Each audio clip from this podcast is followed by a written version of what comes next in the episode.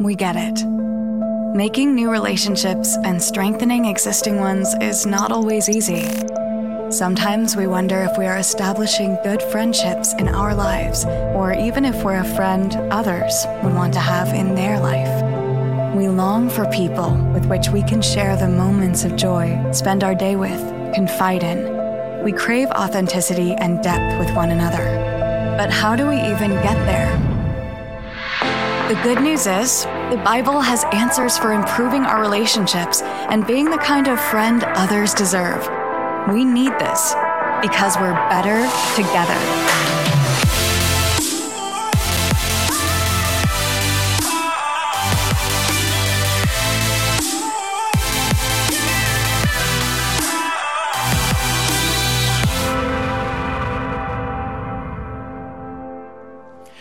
Well, good morning, everyone. Thank you so much for being a part of this service. And for all of you who are watching online, Thank you so much for being a part of this service with us. Some of you, this is the first time, and you're sort of checking out Sugar Creek, and we're so grateful. And I want to welcome you to this service. And for everyone on all four of our campuses that are joining in today in person, we're so grateful for you. Thank you for being here. Thank you for being a part of this time. Last, uh, yesterday was a time that the entire country stopped the entire country yesterday paused to, to honor the 20th anniversary of 9 11.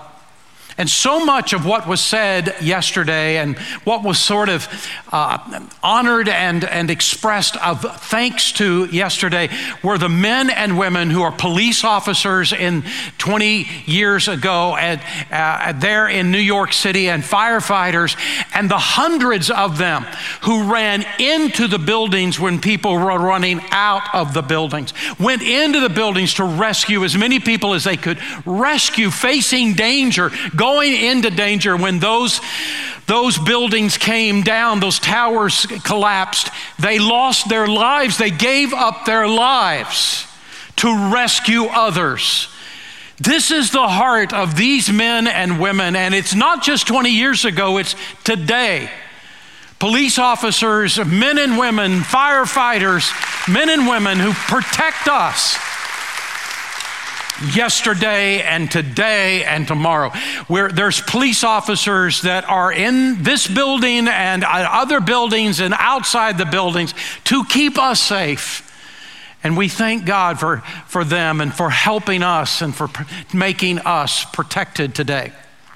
Today, on all of our campuses, we're celebrating Fam Fest. It's Family Festival, and uh, there's games and stuff for families and guests. And what we're doing is really celebrating the one year anniversary of our newest campus, of our Richmond Rosenberg campus. And all the campuses are doing it. Let's give it up for Richmond Rosenberg and for what God is doing in that campus. It is absolutely, absolutely amazing. This morning, we're beginning a new series on friends, just simply friends. We're better together. Uh, what's happening across the country, and maybe you're reading these articles about so many people that are really struggling today. One of the, the mental illness issues that people are talking about today is this whole sense of isolation. So many people have felt so isolated and so alone and struggling with the issue. And if you think about it, look, we understand it with all the COVID stuff, people working from home, not, not going in and being with others, and people hu- sort of huddled up in their homes oftentimes, and, and social distancing and masks and everything else.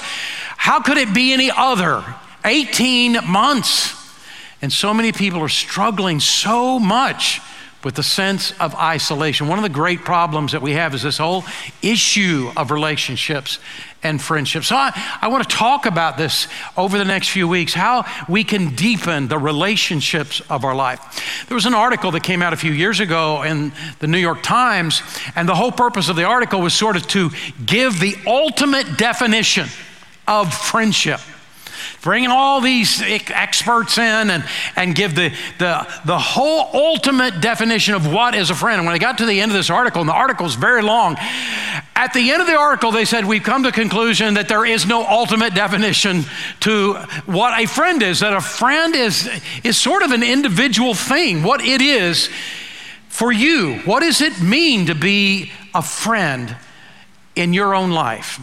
But one of the guys that they, they quoted in the article is a guy named Dr. Ronald Sharp.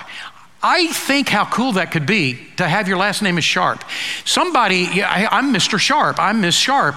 It just show I am so intelligent with that last name of Sharp. But Dr. Ronald Sharp made a statement that I thought was profound, and listen to what he said. It's not about what somebody can do for you. Friendship is who and what the two of you can become in each other's presence. I think it's profound. It's a profound statement. But it is also so biblical because the Bible actually talks about relationships like this. The Bible talks about the fact that sooner or later you and I become like those people we build our deepest relationships with. Be careful about those relationships. You need to find individuals you want to be like. Because sooner or later you'll become more like that person, that person will become more like you. It's part of what friendship, deep, deep friendship is all about. And notice what else then he said. He said the notion of doing nothing but spending time in each other's company has, in a way, become a lost art. People are so eager to maximize efficiency of relationships that they have lost touch with what it actually means to be a friend. I, I read that several times and I thought to myself, I, I think this is me.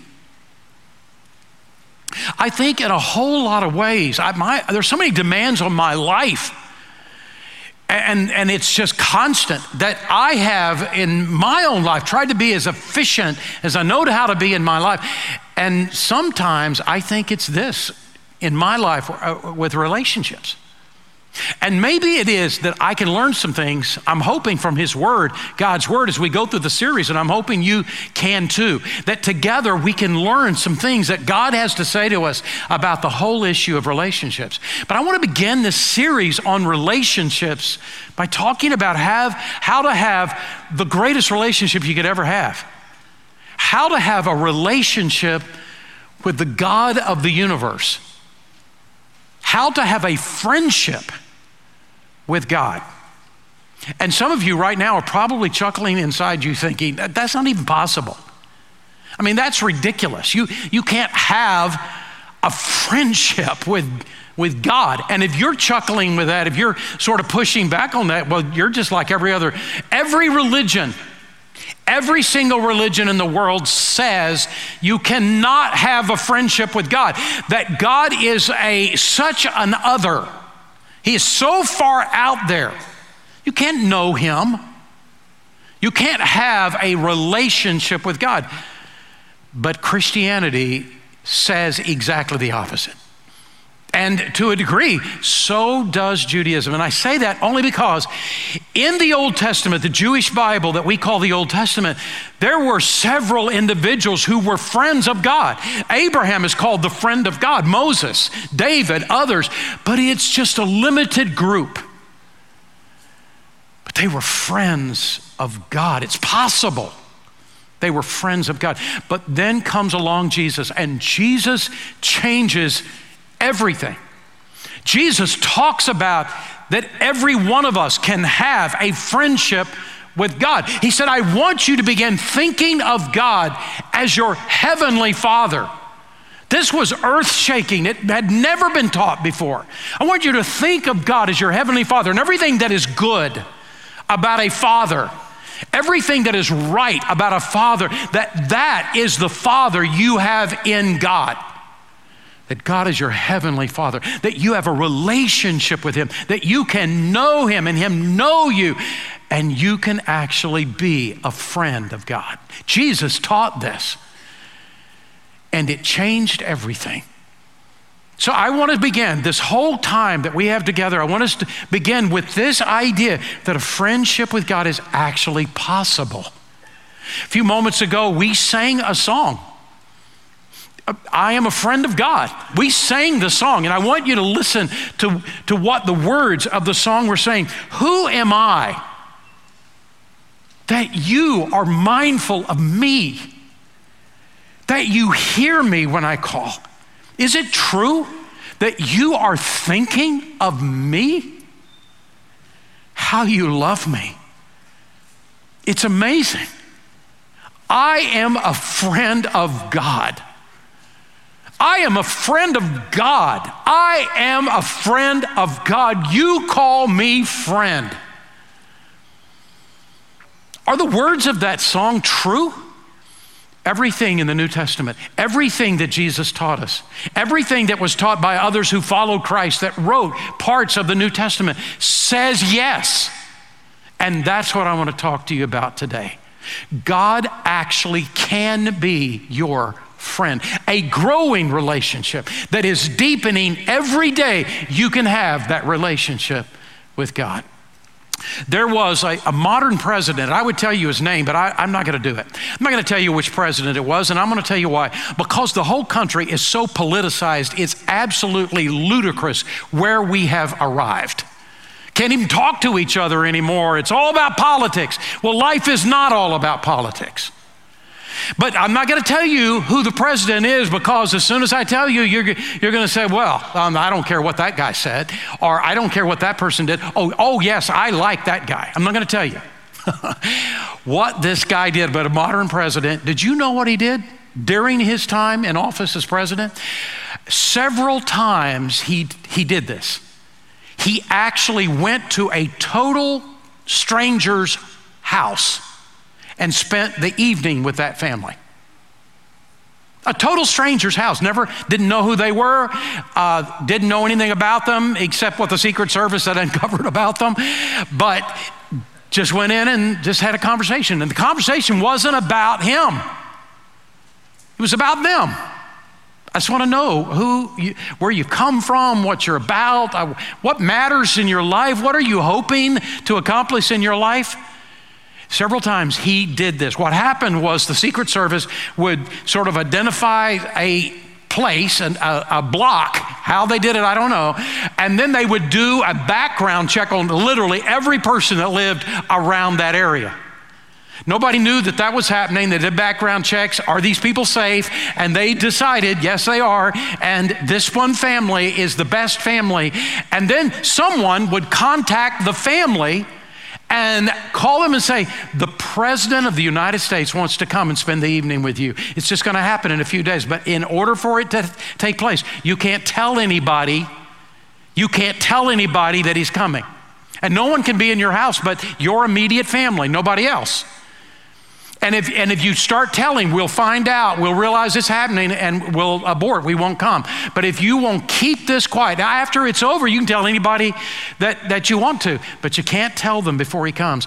And then he's going to come, and he did. He would come on that particular evening, and they would bring the food in. You don't have to worry about the food. I guess they want to make sure nobody was going to poison him or something. I don't know. But brought in the food, and then he would, after they would eat together, he would just, in the living room, just sit and talk. Tell me about you. Tell me, tell me about your life. Tell me about your family. Tell me what you want in life. And he didn't talk about himself, he talked about them. Not going to tell you who this president was, but I think that was so cool. And what if that happened to you? What if that happened to you? And some of you are thinking, well, if it was the right president, I would, yeah, I would be interested. I think it'd be cool that any president would do it. But what about the creator of the universe who would come and say to you, I want to be your friend? I want to know you. I want you to know me. I want to have a relationship with you. Did you know that is exactly what the Bible is saying in the book of Hosea, Old Testament book of Hosea, chapter 6, verse 6? This is God speaking, and He said, I don't want your sacrifices, I want your love. I don't want your offerings. I want you to know me. Can you hear the passion in that verse? And then in the New Testament, in the book of James, in chapter 4, verse 8, he simply says this if you'll draw near to God, he'll draw near to you. Pretty simple, isn't it? I don't feel close to God. If you will draw near to God, God will draw near to you. It's exactly how the Bible describes the whole Adam and Eve story. And it says in, in Genesis chapter 2 and uh, God made Adam and Eve, and they walked with him in relationship with him. There was no religion, there were no rituals, there was just a relationship with him. This morning, I want to talk to you about a subject I don't know how to say this except just throw it out there and hope you understand. I want to talk to you about a subject I am experiencing a friendship with God. And that's not to say I'm not trying to act like I'm some big time Christian. I am no more spiritual than you are. But I'm saying to you that I am experiencing a friendship with God that as the years go by is growing. And what I'm saying is, is that I sense His presence. What I'm saying to you is that there are times in which I can hear his voice. And no, I'm not hearing voices, and you don't have to call for the paddy wagon to come and take me off. No, I'm not going crazy. I'm not saying that I'm hearing voices, but I hear his voice. Not always. There's sometimes I'm just, what? I don't know. And there are times in which I go through grief and I feel his comfort in times that I am afraid and that I sense His care and His presence in my life. And I'm saying to you that it's growing in my life, and this is what God intends for every Christian to know. This is what I want to talk to you about today you can be a friend with God. So the question that I'm, I think we got to ask is how? How do we begin a friendship with God? How do we do this?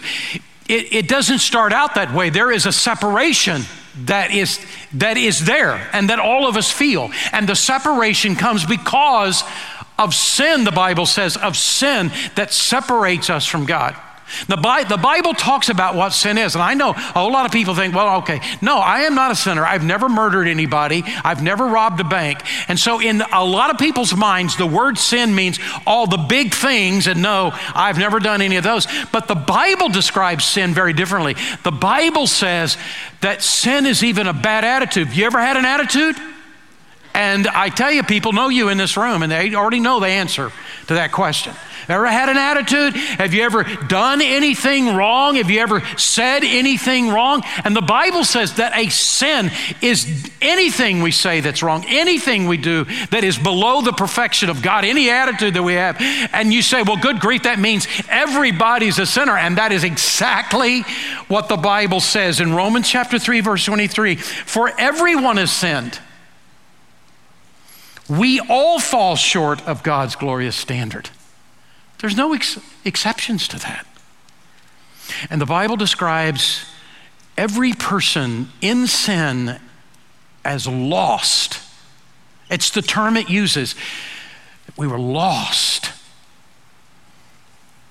One of the most famous atheists of the 20th century was C.S. Lewis. Didn't believe in God. He was a professor, a, a renowned professor at Oxford University and an atheist. But something happened to him.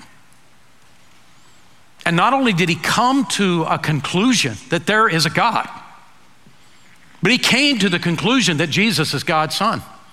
He came to the conclusion that the argument in favor of a literal resurrection is far greater than any of the arguments against it. He walked down the trail and he came to a realization this is actually something that happened. And there is no other explanation for Christianity other than it, that it is, a, it is an historic event in history the resurrection of Jesus Christ. And what happened to C.S. Lewis is that his whole life began to change as he began to realize the presence of God. The reality of God. And he wrote all these books that are some of the most astounding, thought provoking books about what it means just to be a normal Christian and, and this whole relationship thing with God. And his whole life not only changed himself, but his writings began to change so many other people's lives. There was a, a statement that he would make over and over again, oftentimes, but it wasn't original with him. He was simply quoting a theologian and, and philosopher named Blaise Pascal. And here's the statement he would use We live with a God shaped hole in our hearts. And he said it many times. And what does it mean? It means that there is an emptiness, there is a void inside of us that nothing else can fill. And people try to fill it with, with whatever, with, with their career or with drugs or alcohol or pleasure or whatever it is they try to fill it with, their jobs, whatever it is. But no matter how hard you try to fill it with something else, you will always come to the place in which you realize it didn't do it. And the reason is because God made every one of us with this emptiness inside, this need that can only be filled by Him. It is what keeps compelling us toward Him, what pushes us toward Him. God created us to recognize that He is there and we need Him, and God made the first move toward us. This is what he is saying in Romans chapter 6, verse 23. For the wages of sin, we just got through seeing all of us are sinners.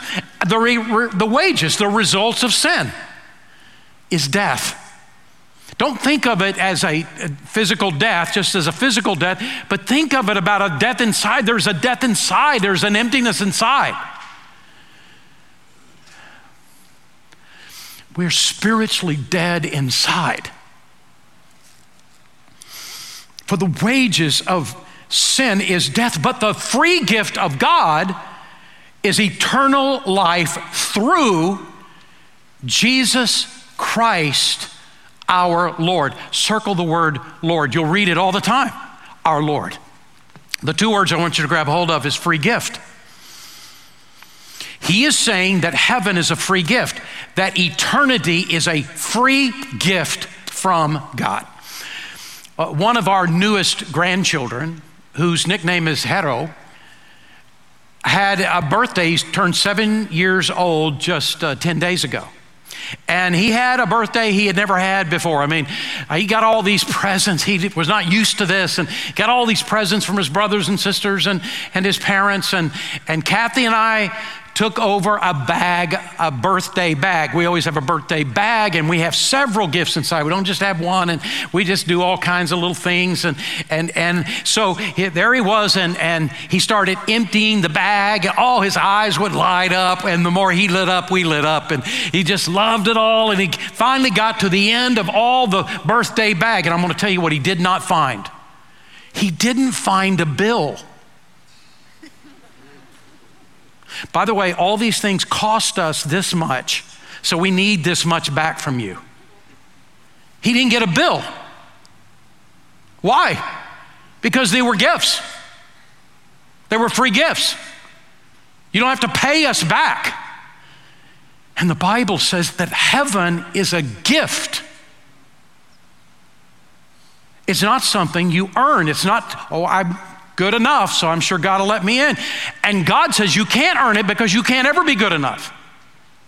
And that is why Jesus came. God sent his son for real to rescue us. Romans 5, verse 8, but God showed his great love for us by sending Christ to die for us, even while we were still sinners. Jesus came, the Son of God, and he told us things about God we did not know. This is why all of us, this is how Christianity emerged. All these things, this understanding about God that no one had ever heard before, no one had understood about this person, a personal relationship. And he told us and talked to us about God, helped us to understand him in a new way and he performed these miracles to demonstrate that what he was saying was true. And then he did the ultimate. He died on the cross. Why? To pay the penalty. There's always a penalty for doing wrong.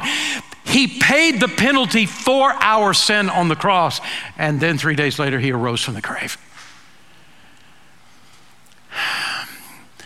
And he paid that price, and then he arose from the grave and he offers to us the gift of eternal life. He became our bridge the bridge between God and us. And this is what 1 Timothy chapter 2 verse 5 is saying when he says Jesus Christ is the bridge between God and man. Notice what he says in Romans chapter 5, verse 1. Therefore, since we have been justified, made not guilty, that's what the word justified, since we have been justified through our faith in Christ, we have peace with God. We're not warring with God anymore. We have peace with God through our Lord. There it is again. Circle the word Lord, our Lord Jesus Christ. And then later on in that same chapter, now we can rejoice, verse 11, in our wonderful new relationship with God because our Lord, circle the word Lord, Jesus Christ, has made us friends. There it is, has made us friends with God. If I were going to summarize Christianity in one word, it would not be religion. It wouldn't be religion, it wouldn't be rules. It wouldn't be rituals, it would be relationship. This is what Jesus brought to us a relationship with God. So you say, okay, you made the point, but how do you do it? How do you have a relationship with God? And there is one verse, I love it. It's one of my favorite verses because it's so simple, it's so clear. Romans chapter 10, verse 9, and listen to what he says. If you will confess with your mouth that Jesus is Lord, there's the word, the word Lord, that Jesus is Lord, and believe in your heart that God raised him from the dead, you're saved. So, two things he says. The first thing, how do I come start this relationship with God? You first have to allow Jesus to become Lord of your life. We've seen Lord Jesus Christ, it's everywhere. So what does it mean? The word Lord actually means boss, it means the person in charge. You've been the one. You've been the boss. You've been the one in control of your life. And look at so many things that have not turned out right. And the direction. You've done your best. You tried your hardest. I get that. But there is someone, the God of the universe, that says, I made your life. I can lead you better than you can lead yourself. And I'm asking you, would you hand over the throne? Of your heart to me? Would you let me be Lord, the boss of your life, and begin to follow me? And when we come to the decision, I allow Jesus to become the Lord, the boss of my life. I give you control of my life. Second of all, when we come to commit ourselves to the risen Jesus. That you believe in your heart. He didn't say believe in your mind. Oh, of course I believe in the resurrection. I'm sure that it happened. It makes total sense that it did. No, that's not good enough. It means to believe not in your mind, but in your heart. To believe to the point that you commit yourself. Commit yourself to Jesus Christ. When you come to the place, I give you control of my life and I believe in my heart that's when it all changes. And that's when the relationship begins. But it's not where it ends. That's the starting point, but it's not the ending point. Then he says, You want to keep growing in this relationship? Here's how you do it make knowing God your greatest priority. When you meet someone, some, some man, some woman, you want this person to be your wife, you want uh, this person to be your husband or your fiance, you, you, or, you begin to prioritize the relationship. You understand this is big time. I've got to make this the most important relationship of my life. And you begin to do that, you begin to prioritize the relationship, and it means that you spend time with that person like you've spent time with no other person. Dr. Jeffrey Hall, who's a communications professor at the University of Kansas, they did this whole communication uh, test and, and research and study, and he is simply reporting what they discovered. And in at the University of Kansas, they did this study and they came to some conclusions that to move a casual friendship you meet somebody in the hallway at Sugar Creek or somewhere, uh, you meet them at, see them at a store. Oh, hi, how are you? To recognize you, we're acquaintances. Yeah, we're friends. Yeah, how are you doing? To move a person from a casual thing, an acquaintance kind of thing, to a friend takes between 80 to 100 hours. That's what they concluded at the end of the study. Takes between 80 to 100 hours. And to go from a friend to the best friend takes double the number of hours. It takes between 160 to 200 hours. And it's not just any kind of hours. Here's the statement he makes Time spent together is a key predictor of friendship, closeness, as long as it's the right kind of time. Just hanging out together without an agenda. Just playing cards or dominoes or going to the movies together or going out to eat together, just spending time with no agenda produces the greatest friendships. Just hanging out.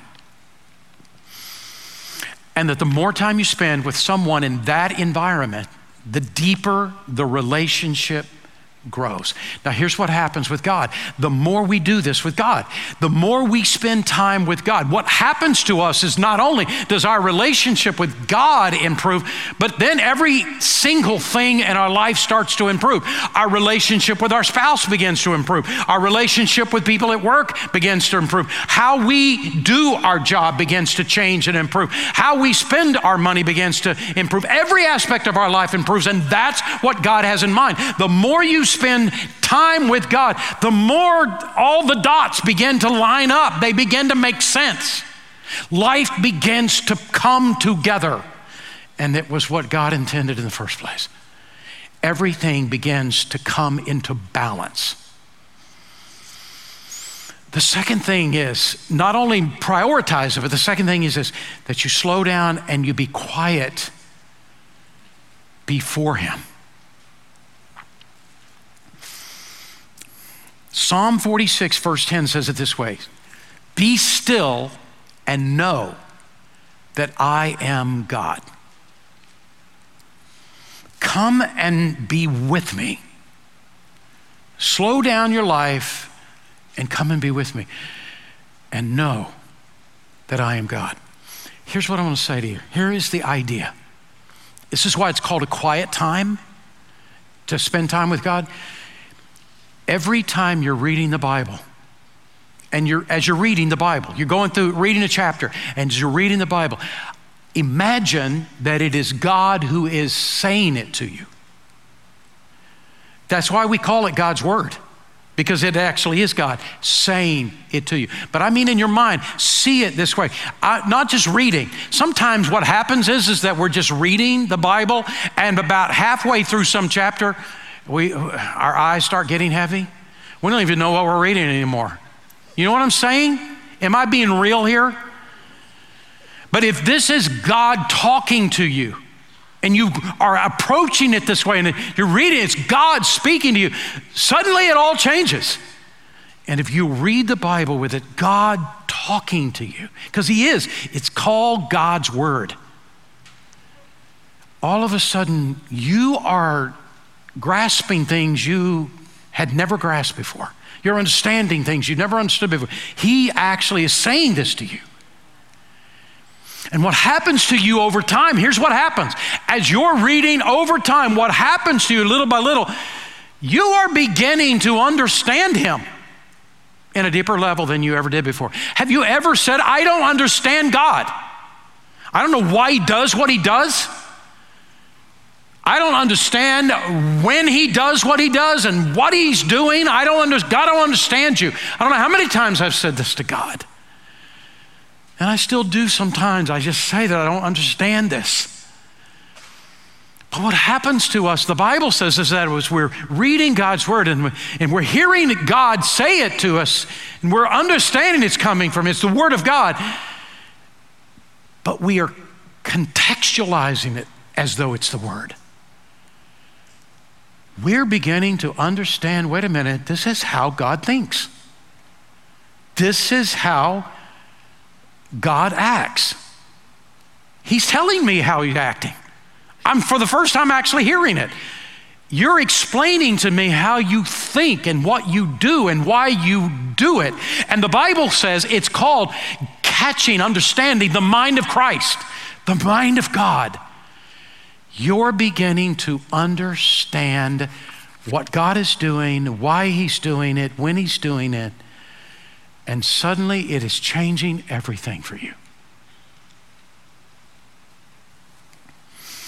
So slow down and spend some time in God's Word on a regular basis and listen to His Word and what His Word is saying and ask Him, God, is there something you are saying in particular to me?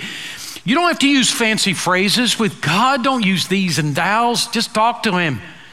He's a friend. Just talk to Him.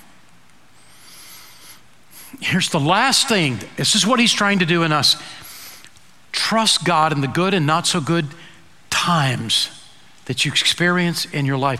The bedrock of any relationship is trust. You know that in your relationship. In your marriage or your deep friendships, you know it's trust. And sometimes you violate the trust. And sometimes the other person violates the trust. And you got to go back to each other and confess and ask for forgiveness and start doing right things because you understand trust is the bedrock of this relationship. It can't go past can't go any further, any deeper without trust. And you know that. And the same is true with God. Trust is the bedrock of this relationship with Him. Two passages of Scripture that have come to mean the world to me. I think about them all the time as I'm going through things that I don't understand. And here, here's what they are Philippians chapter 4, verse 6 and 7. Don't be anxious about anything, but in everything, in prayer and supplication with thanksgiving, let your requests be made known to God and the peace of God, which surpasses all understanding, will keep your hearts and minds in Christ Jesus. It's just talking about trusting at a time in which you don't understand, at a time in which it doesn't make any sense. 1 Peter chapter 5 verse 6 and 7 humble yourselves therefore under the mighty hand of God that he may lift you up in the right time. He has a right time. Cast all your anxiety on him because he cares for you. What I've come to understand about God is that He doesn't spare me. He doesn't spare me or you all the time from hurt and pain because you and I grow the most in hurt and pain. And He knows we have to go through those. There is a limit to it, and He knows where the limit is, and that's where He spares us. But during that time of hurt and pain, He is growing us, He's deepening us, and He is saying to us, would you trust me even though it doesn't make sense? Would you trust me? Because the bedrock of this relationship is you learning how to trust me. Now, put it all together and we're done. It's this. There was a story in Jesus' life in which he approached a woman who was at a well drawing water out. And this is why it's called the story of the woman in the well, at the well. And that encounter that Jesus had with this woman in such kindness, in, in such genuine tenderness to her, he still confronted her about her life. And she tried to deflect in every way, but he kept coming back. And he said to her, You can have living water. Living water is a relationship with God. It starts with coming to give your heart to Christ, but it doesn't end there it is growing deeper in the relationship. And if you're just okay i got i got my fire insurance. I got i know jesus as my savior but then that's it. I'm not doing any more. Okay that's where you're going to stop. But the living water is the growing relationship the deepening of a friendship that you you can have you can have with god.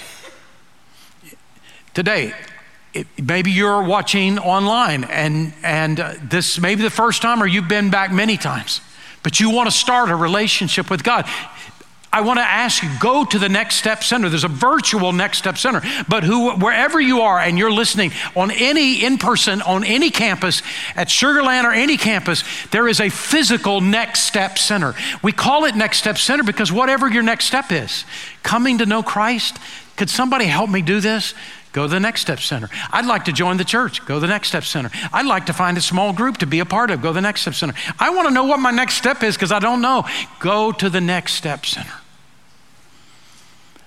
And in just a moment, I want to pray for you, and then I'm going to invite you. Go to the Next Step Center. And those of you online, even the virtual Next Step Center, you'll talk to a real person, and we'll help you take the next step. Let's pray. Lord, we thank you for the truth of your word and the friendship God, we, we want to grow in relationships. What really matters in life other than relationships? And we want to grow in them, but the first one with you. Even if we had never had an open mind to it, today we've come to understand a truth. You want a relationship with us, and you can have, we can have a relationship with you. And God, we ask, would you help us to take the first step or the next step? Move in our hearts today, online, in person.